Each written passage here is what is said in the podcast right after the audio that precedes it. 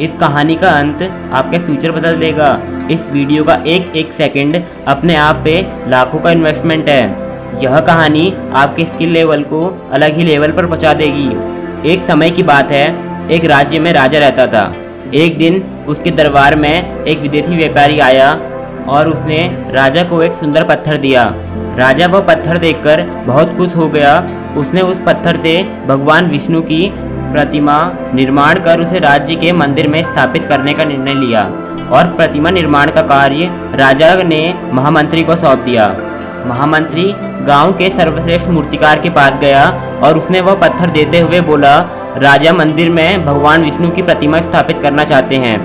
सात दिवस के भीतर इस पत्थर से भगवान विष्णु की प्रतिमा तैयार कर राजमहल पहुँचा देना। इसके लिए तुम्हें एक हज़ार स्वर्ण मुद्राएँ दी जाएगी।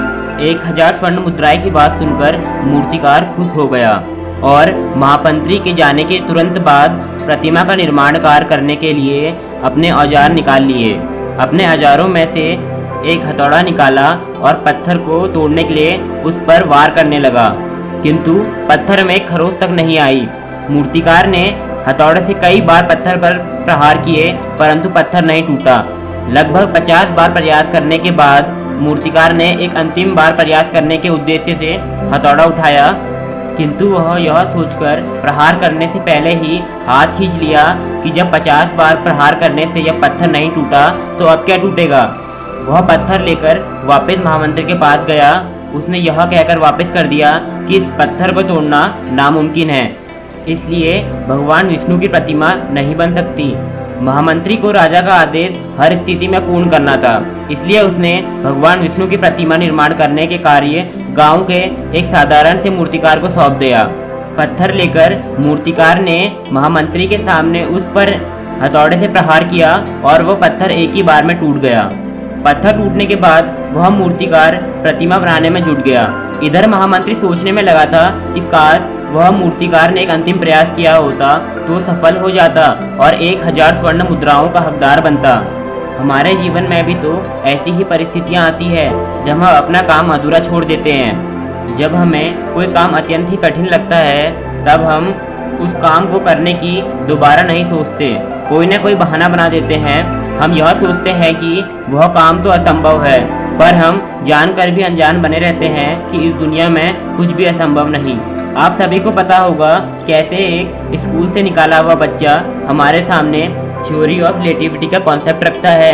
कैसे कॉलेज ड्रॉप आउट बड़ी बड़ी कंपनी माइक्रोसॉफ्ट और फेसबुक के मालिक बनते हैं। कैसे एक चाय बेचने वाला हमारे देश का विश्व प्रसिद्ध प्रधानमंत्री बनता है।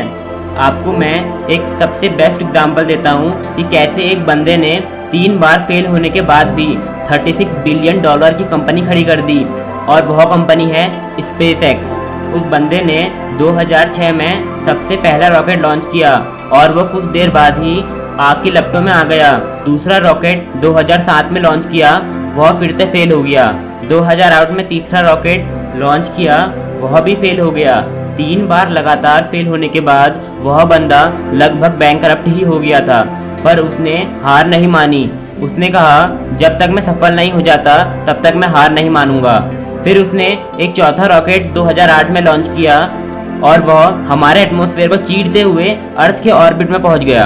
तीन बार लगातार फेल होने के बाद जब उसने चौथी बार ट्राई करा, तब जाकर उसको सफलता मिली। अगर वो यह सोचता कि मैं तीन बार फेल हो गया हूँ, चौथी बार ट्राई करके कोई फ़ायदा नहीं है तो वह आज एक नॉर्मल लाइफ स्पेंड कर रहा होता। पर उसने हार नहीं मानी और वह करके दिखाया जो असंभव था। आपको अंगूर खट्टे हैं, वाले लोमड़ी नहीं, बल्कि वह शेर बनना है, जिसकी एक दहाड़ से पूरा जंगल काँप उठता है। हमें बार बार फेल होने पर भी तब तक प्रयास करना नहीं छोड़ना चाहिए, जब तक सफलता नहीं मिलती।